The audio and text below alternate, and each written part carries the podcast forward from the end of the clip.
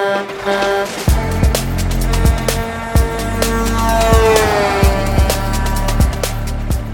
want to say that if you had asked me when I started Women in Trucking in 2007 that we would have 8,000 members in 10 countries and and on the board of directors names like Walmart and Daimler and you know Great Dane and it just PACCAR. I, it, it just I look at the board and I think, wow, these big companies are committed to gender diversity and they're supporting the mission of women in trucking.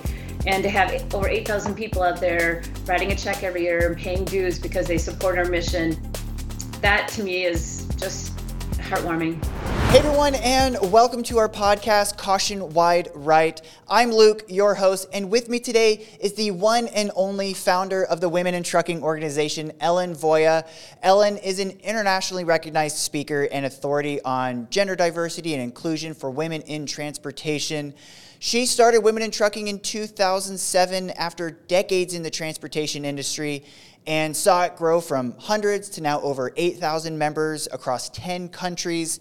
Uh, women in trucking basically represents women that, as Ellen likes to say, design the trucks, build the trucks, buy the trucks, sell the trucks, own the trucks, fix the trucks, and drive the trucks. And I'm sure you can include the brokers, the insurance agents, the safety and compliance, human resources, and so much more involved. Uh, so, Ellen, welcome to the podcast. Well, thanks so much for that introduction, Luke. You did your homework very well.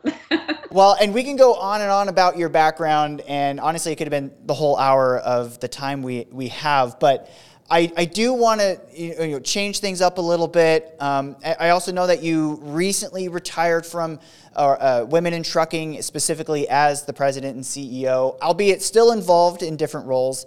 This is alongside the retirement of Shar, who helped you build the organization from the very beginning. And with both of you backing away from the day to day, I'm just curious what stories you have of the two of you that sort of jump into memory from over the years. you know, I was always the the idea person, so I'd come up with these ideas. Like, I um, I'd see like at Women in Aviation, I'd see them have a gathering and they give them all the same color T-shirts. And so I told Shar, I said, I want to do that in trucking. I want to have a salute to women behind a wheel. And she said, okay, but we have to have chocolate because it is women in trucking. So um, it was her idea to have a chocolate fountain. And so every year at oh, our wow. to, yeah, every year at our salute to women behind the wheel, we've had a chocolate fountain. But so I'd come up with these ideas and she would implement them and she would make the vision a reality. So, but she's very detail organized or detail oriented and organized. And I wasn't. So we made a great team. and now stepping away, uh, you know, sort of the next chapter for women in trucking. I'm just curious, how does that future look? Of course, you're going to have it in good hands. Uh, how's how's it going to look?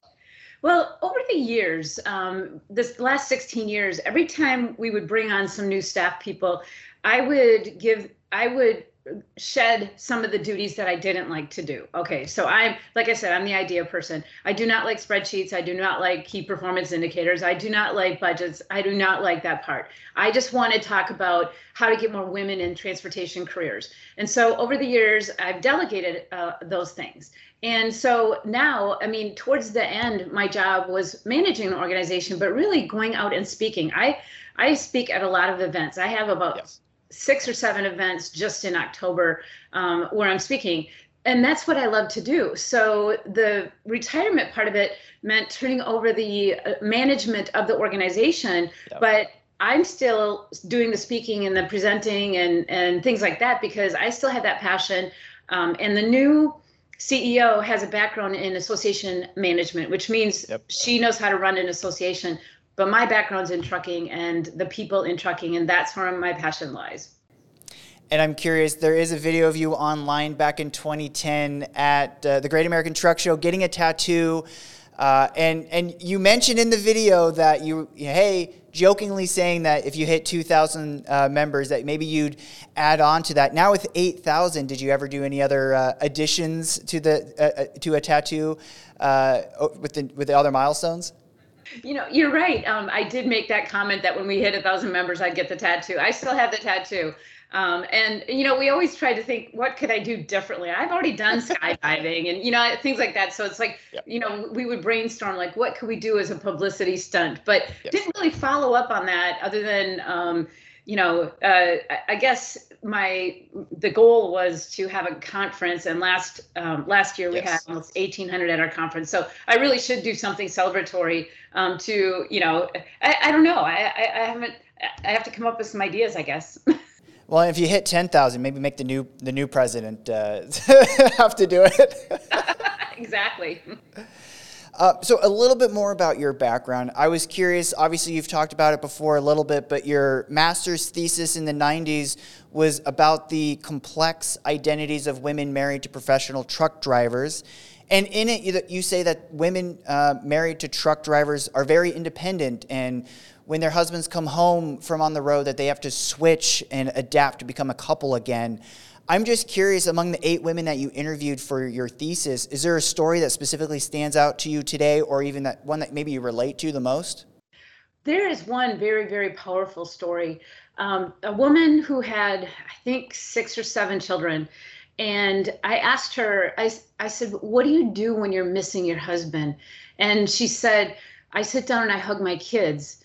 And I said, Is that why you had so many kids? And she goes, Oh my God. I mean, like a light bulb went on like she was filling a space um, with her by having more kids because she missed her husband. And yeah. it, it hit us both. It's like wow um, i mean you you fill the space with something. You know for me it was going to college. I mean it, it took me 13 years to finish my my bachelor's and my master's because i had I was raising two children. I was consulting, running a small company with my former husband. You know, I mean, it, it I just, it, it, was, it took me a long time to finish.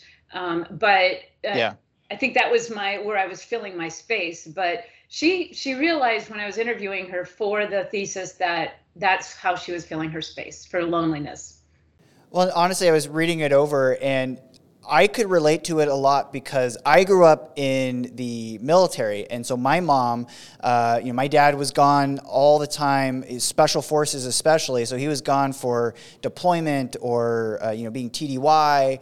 Uh, especially when we were very young, uh, newborns. Uh, my sister was a toddler, and my mom's a superhero. She had to deal with that you know, by herself, uh, especially, you know, moving away from family. She didn't really have a family ba- uh, group. Every once in a while, they'd come over, kind of a thing. But um, but you know, there's the the women's spouses club in the military, and I'm curious: does does women in trucking have part of that role for for that stay at home? Uh, you know, the family behind the trucking industry. Women in Trucking doesn't, but I used to belong to an organization um, uh, that catered to women married to yeah. professional drivers. Um, was called A Trucker's Wife, and we would have a okay conference, and um, it was a support net. But I have to tell you, it's it's when I did my thesis, you know, my professors told me come up with some new knowledge, and I did have to study MIA, um, POWs, military, and also commuting spouses. Yeah. Um, but the difference between military and commuting as opposed to trucking is there's an end typically you know where you know, especially with commuter couples, they end up either getting married or or changing jobs. Um, and in the military, the eventual goal is to have the person back home, but that, which doesn't always happen. You know, so it could be similar. But the biggest uh, challenge is the the returning spouse. And in, in my thesis, it was a male, it was the men. Right. Um, but when they come back, knowing where they fit in. And one of the struggles one of the truck drivers' wives had was her husband would come home after be gone and he her teenage daughter would do something. He'd say well you're grounded for two weeks. Okay then he'd go back on the road. Guess what mom did? Ungrounded her immediately yeah. because she had to drive the younger sister around. So by him grounding her um, it actually added an extra burden on mom. And so i mean it, it knowing where they fit in was often a struggle because like i said in the thesis they're one person she's one person when he's home she's part of a couple and she's not um, she's very independent and you know self-sufficient when he's on the road. And i'll tell you one other story that i remember so um, it, it, really hurt. Um, it happened to be a rare sunday when my former husband went to church with me because um, typically he was on the road and yeah. this this couple came up to us and said, "Oh, hey, why don't you join our couples Bible study?" And and he just goes, "Well, I can. I, I'm a truck driver." And they turned and walked away. Oh. and left, and left me just standing there. And I thought, well, nobody asked. I, I didn't fit in. I wasn't right. a couple, but yet I wasn't single. So when I go out with my single friends, no, I'm I'm not single. I'm married, but and I'm part of a couple. But you guys are all single, and you know, it, it you didn't really fit in. Um, right in in that environment. So I my heart goes out to anyone who has a spouse that's away from home for any length of time because it's not easy.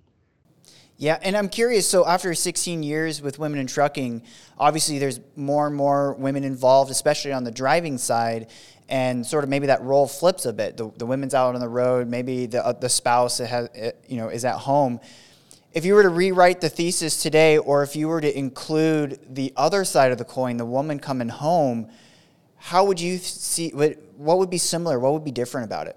Well, the similar would be the spouse, the returning spouse knowing where to fit in. But what would right. be different is what you know, like stay-at-home dads have a tough job because they're mingling with the stay-at-home moms, you know, and and do they fit in at a Girl Scout camp? Do they fit in, you know, at uh, toddler time? You know, I mean, so they're even going to have a more because it's a different role um, yeah. if it's, if it's the dad at home with the family and the mom out on the road, or the mom in the military, or the mom, you know, commuting. So, uh, you know, it's going against people's stereotypes, so they have an added burden on their on them. And you mentioned uh, the Girl Scouts. I know that you were part of uh, getting the transportation patch started. I'm just curious the story behind that and uh, and how that's going. I, and actually, once I heard about it, I'm like, I'm going to definitely start it up. My daughter's in Girl Scouts, and so I'm like, I'm definitely going to try to get the, our company to get that set up because we could totally do that. Well, and it's a great publicity and PR event. So yeah. I, I, found out that the Boy Scouts had a transportation patch. And so I checked with the Girl Scouts, and they said, no, we don't. Supply chain. And so at the time, my board chair served on the Greater Chicago Northern Indiana region for Girl Scouts. And so we created the curriculum. We had someone design the patch. Um, and over about 1,400 girls now have uh, now earned that patch. So we have the curriculum. We even have an activity book that's called Scouting for Cookies, and it talks about how the grain goes from the field to the bakery in a truck, bakery to packaging in a truck, packaging to you know warehousing or whatever, and who's the final mile? The Girl Scout. And the goal of that book is so um, Girl Scouts will look at a truck and say, that could be my milk in there. That that could be the grain for my cookies. That could be you know whatever. Um, we want them to have a personal relationship with the trucks on the road because anyone in the trucking industry knows that most people don't think about trucks.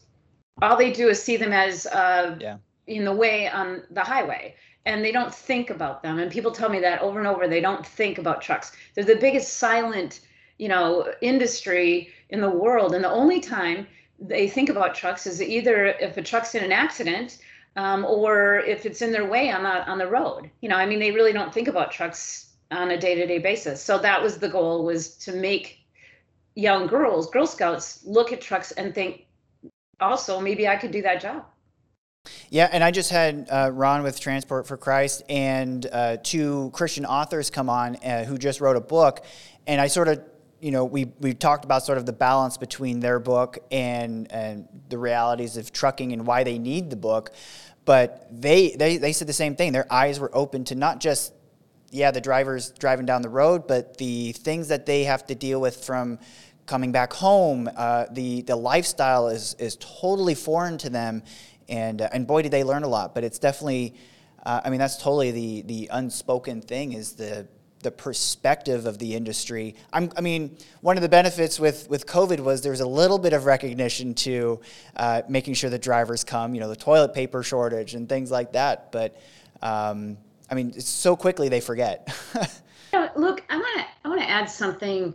Uh, people outside the industry have a different perception of the industry, and they don't have the respect for drivers being a, a skilled uh, profession.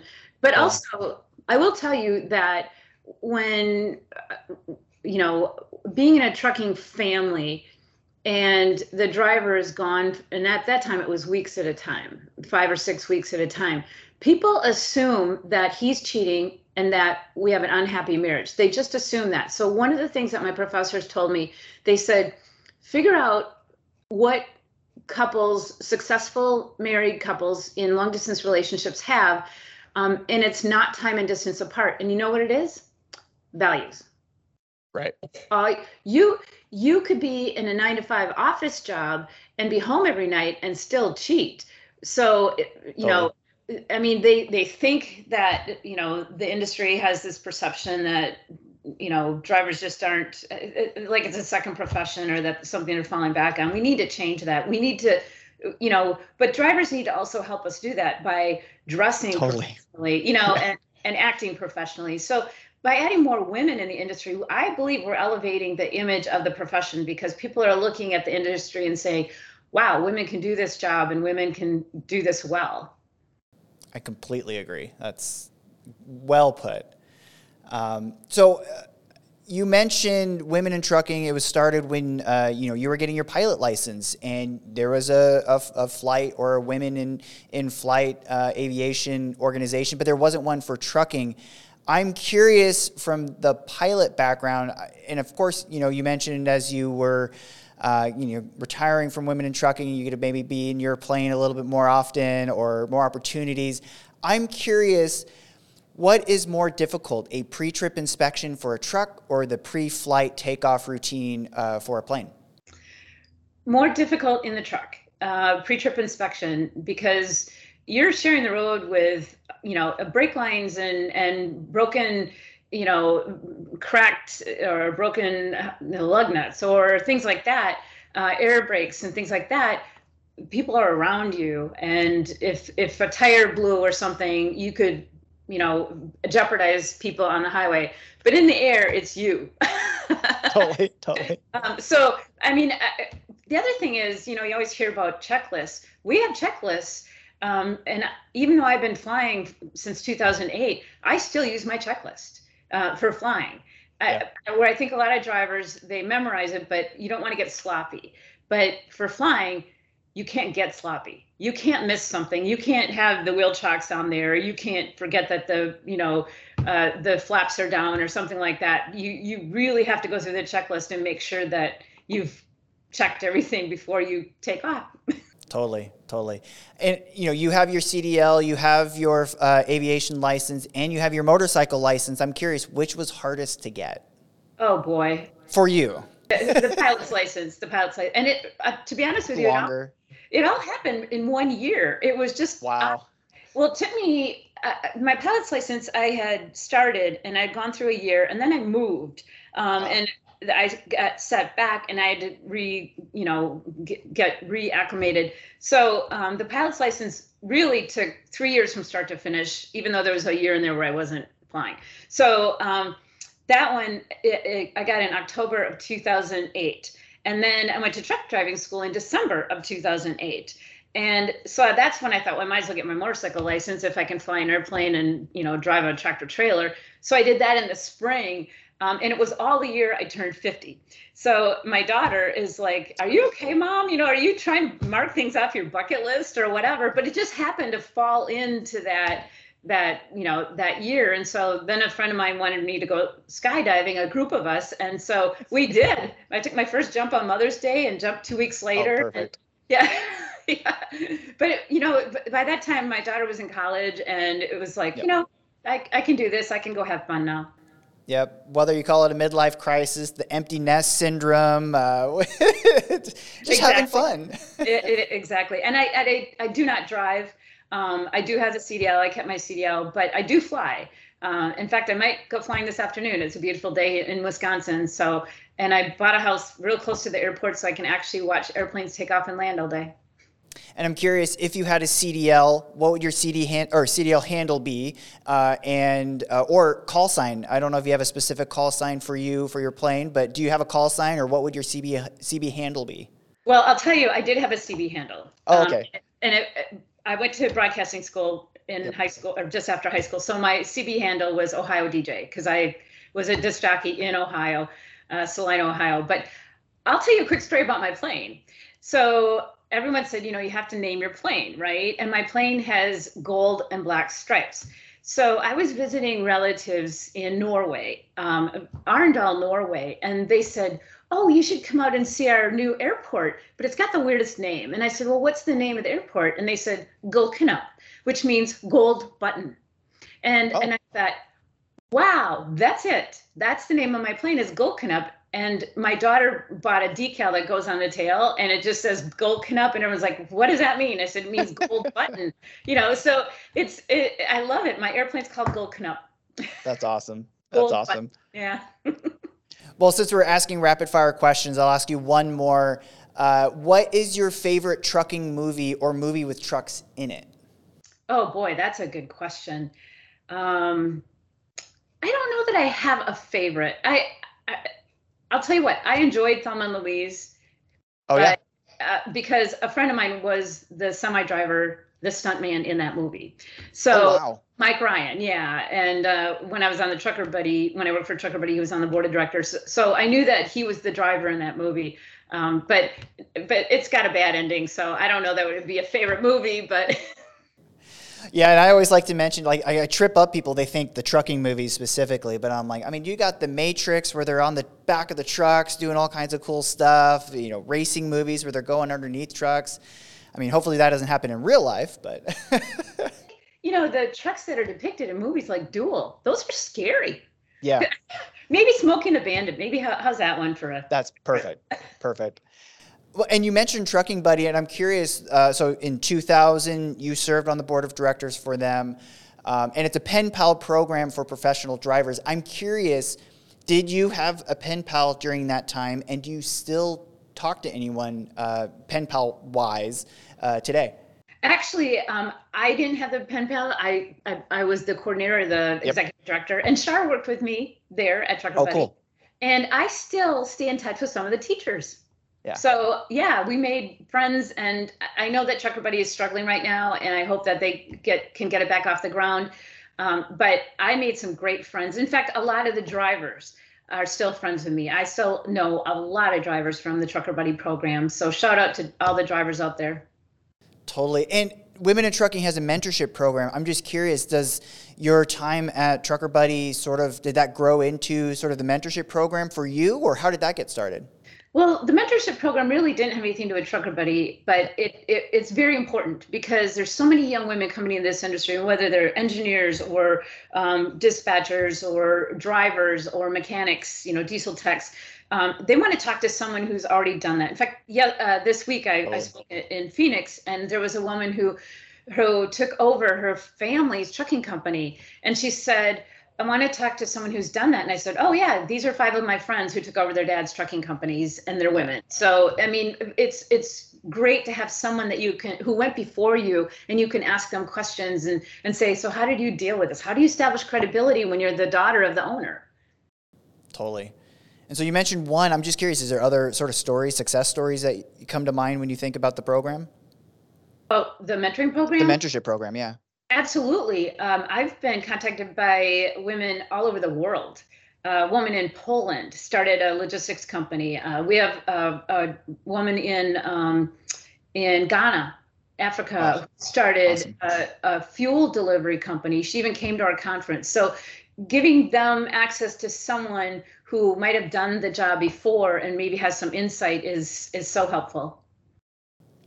And so with the mentorship program, I know on your website you mention, um, you know, the the Women in Trucking website mentions that since the Me Too movement, oftentimes many men in the trucking industry might fear or concern about mentoring a woman uh, that they're you know in close proximity. I'm just curious, how do you suggest to men to mentor women in the industry so they feel safe and heard? Great question um, visibility and transparency. So mm-hmm. uh, if you're going to have lunch with someone, invite someone with. Uh, if you're going to travel with someone, um, make sure that you are being upfront and you know setting boundaries. Uh, but uh, men need to mentor women, especially in a male-populated environment where there's a lot of men who have gone before us. But uh, you just have to set boundaries and make sure that the boundaries are being met. I'll tell you a quick funny story. Um, there, one of the uh, women that I um, interviewed for my thesis, her husband was a trainer at a trucking company, and he would call her before he would train a female and he would have her come in and have lunch and she got to give the thumbs up or thumbs down and if she said no she's not going with you he wouldn't take her and the company was okay with that. Interesting. Yeah. Yeah. That's yeah that's that's cool um, so women in trucking today you know over 16 years the mission statement for women in trucking's never changed and uh, like the three missions are encourage employment for women in trucking address obstacles, and uh, celebrate success. So I'm just curious, starting with the first one, encouraging employment. A lot of statistics, especially you guys are starting uh, uh, started a lot of those statistics. Uh, you know, the tracking, the surveying, and things like that. What's the latest employment statistics look like today uh, and over the years? So it actually went from 13.7 two years ago to 12, uh, just under 13 this year. Part of that was due to the economy. Uh, a lot of women are in a team configuration with a husband or spouse or someone else, and so when miles are down and rates are down, and you know, then one of them might go back home and get a job. So slightly down, but I I think that will reverse itself. That also happened during COVID when the percentage yeah. of women in the industry dropped, but it's gone dramatically. I mean, there weren't really there weren't there weren't good statistics. Uh, back, you know, 20 years ago, but I've been told it was about three percent and I believe that. So we're if we're at 13% female drivers, which is over the road, then we're doing really good. What I'm really happy to see, lots more women in safety careers. Yeah. Lots more women as dispatchers. And I mentioned uh, before the show that we have a Women in Trucking Scholarship Foundation, we give scholarships in four areas, and one of them is a safety area, one is a diesel tech, one is driver, and then one we loosely define as leadership, which means anyone working in the industry who wants to advance their career can apply for scholarship. So it's it's a separate corporation from the the association. The association is what we call a trade professional organization, and right. the foundation is actually a charity. So um, two separate boards, two separate sets of management, but I founded both of them. So awesome, awesome. So, uh, so your second mission, addressing obstacles. Um, obviously, safety uh, was is always the, the biggest one. Uh, I think you mentioned before that the the average was like 4.4 was sort of the average of feeling safe in the industry. How does that look today, and how are things um, addressing the safety? So we need we still need to go further on safety, and that means safety at the truck stops. It means safety. You know, is the driver uh, the captain of the ship? In other words, if they say, well, there's a there's a protest there, or there's a tornado, or a hurricane, or a snowstorm, I don't want to go there. Does the company say that's fine? You make that call because it's your life, or does the company yeah. say this is trucking? So that's a part of it, and then um, the inspection or the uh, the maintenance of the equipment is very important because unsafe equipment, you know, broken down equipment is not safe. And so you'll see, I hear anecdotally that female drivers actually look up the safety scores of a company before they go there. And so, you know, they're they're looking for a company that cares about their safety, their personal awesome. safety. So yeah. that's one of the obstacles. Another obstacle is we work with the truck manufacturers on truck cab design and ergonomics, and they will tell you that in the past they designed trucks for men.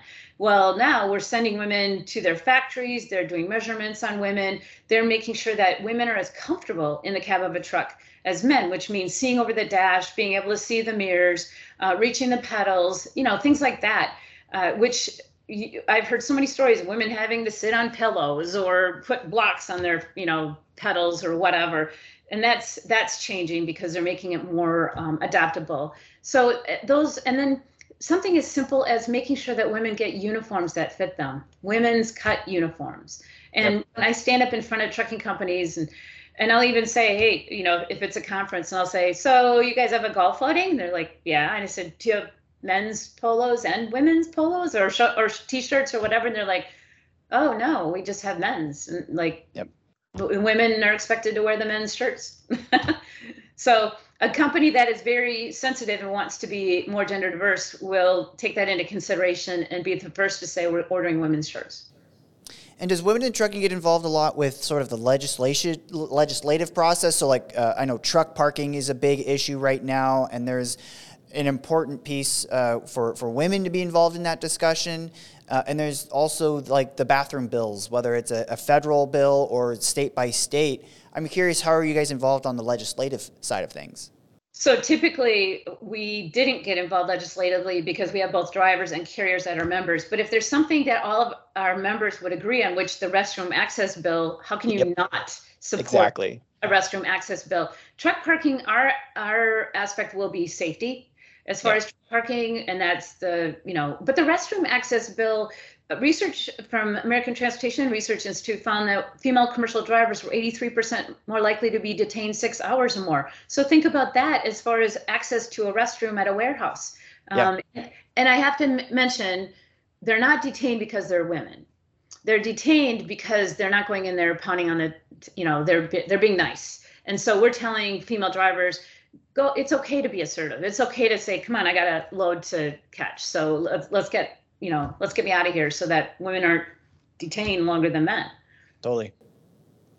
Um, and then I know, uh, you know, a lot of involvement um, with like human trafficking.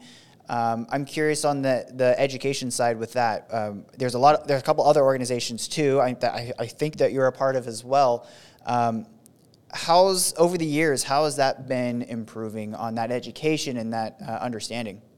Well, so we support truckers against trafficking great organization but you might hear women say that they'll be stopped at a truck stop especially in the past you know why are you here and show me your cdl to show me you're really a driver women shouldn't have to show their cdl to show that they're really a driver. But we we support truckers against trafficking and um, have them, you know, at any event that we have, we give them a booth. But we did a lip balm campaign with them a number of years ago, where they took 25 of our female drivers and trained them in identifying human trafficking, and then we gave them lip balm.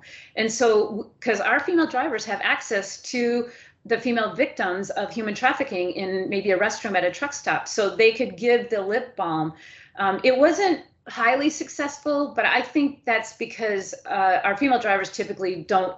They know which truck stops have a lot of that kind of activity, and they stay away from truck stops that have negative activity. So I think I think they were avoiding places where that kind of you know that was occurring, and so they didn't have access as much as access as we thought they would have.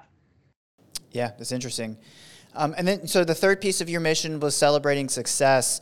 And I'm curious, I, w- I would like to hear one story of uh, a historical past success in the transportation industry and one, you know, maybe a recent one um, that sticks to your mind. So one, uh, we have our influential woman in trucking, and we also have a distinguished woman in logistics. We started a driver of the year. That's only about three years old. But a story. Uh, so we bring the influential women in trucking and have them serve on a panel and share their insight at our conference. And one of them was a woman um, from PACCAR, and she shared that she was in the en- uh, engineering, I think, um, or tech, anyway, a very high level executive. And she shared that when she got pregnant, her boss called and said, Well, I assume you're quitting. And just made that assumption. And she said, Why would I quit? And he goes, Well, you, you have a child, you need to raise your family. And things are changing, but sometimes people still think that women with young children need to stay home. And that that's a misconception especially for the driver population. You know it's like if you have a family yeah. member who is a caregiver you know you can do this job. Totally. So you, have mentioned a couple times accelerate is the conference that women in trucking has each year. Uh, it started in 2015 you mentioned that last november had like 1750 attendees hopefully over 2000 this this year um, and it's got uh, it's going to be in November November 5th through 8th in Dallas, Texas, and there's 70 plus uh, educational sessions and um, tons of people there. Uh, so it's a great great thing to get plugged into. Do you have a topic that you'll be chatting about? No, actually, um, believe it or not, I'm not going. well, I, so if you did though, what would you what would you want to talk about? What would you address? Talk about attracting and retaining female drivers and all the data that I have. But I have to tell you, I, I'm not going because I think it would be very difficult to watch someone else up on stage at an event that was mine. So I'm, I'm going to let her, the new CEO is Jennifer Hedrick, uh, let her be front and center and let her, you know, run things the way she wants to run them without me looking over her shoulder. What's some of the best memories you have from the conferences over the years? Oh boy, you know, everybody.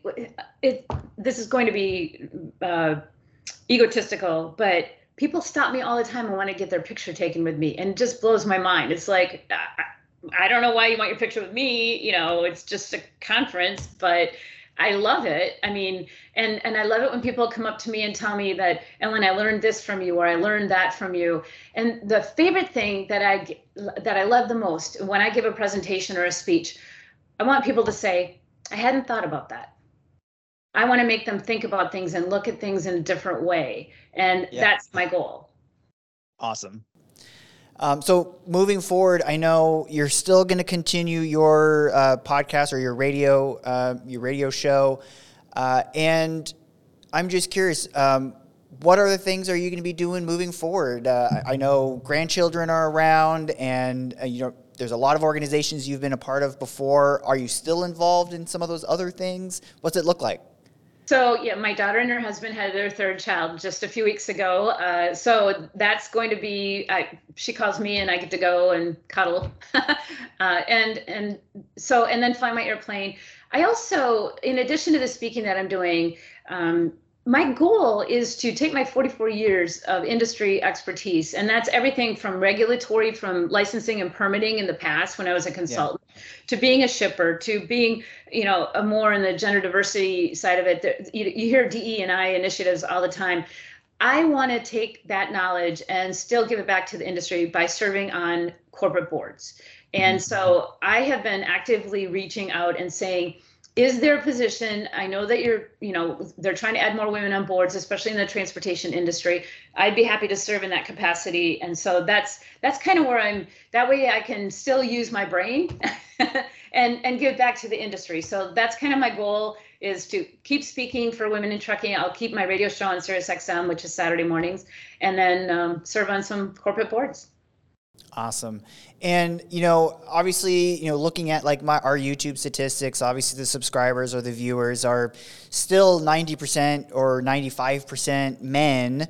Um, what since that's the typical audience even today, what are some of the thoughts what what do you want to mention to the the the men in the trucking industry in in reference to women in trucking?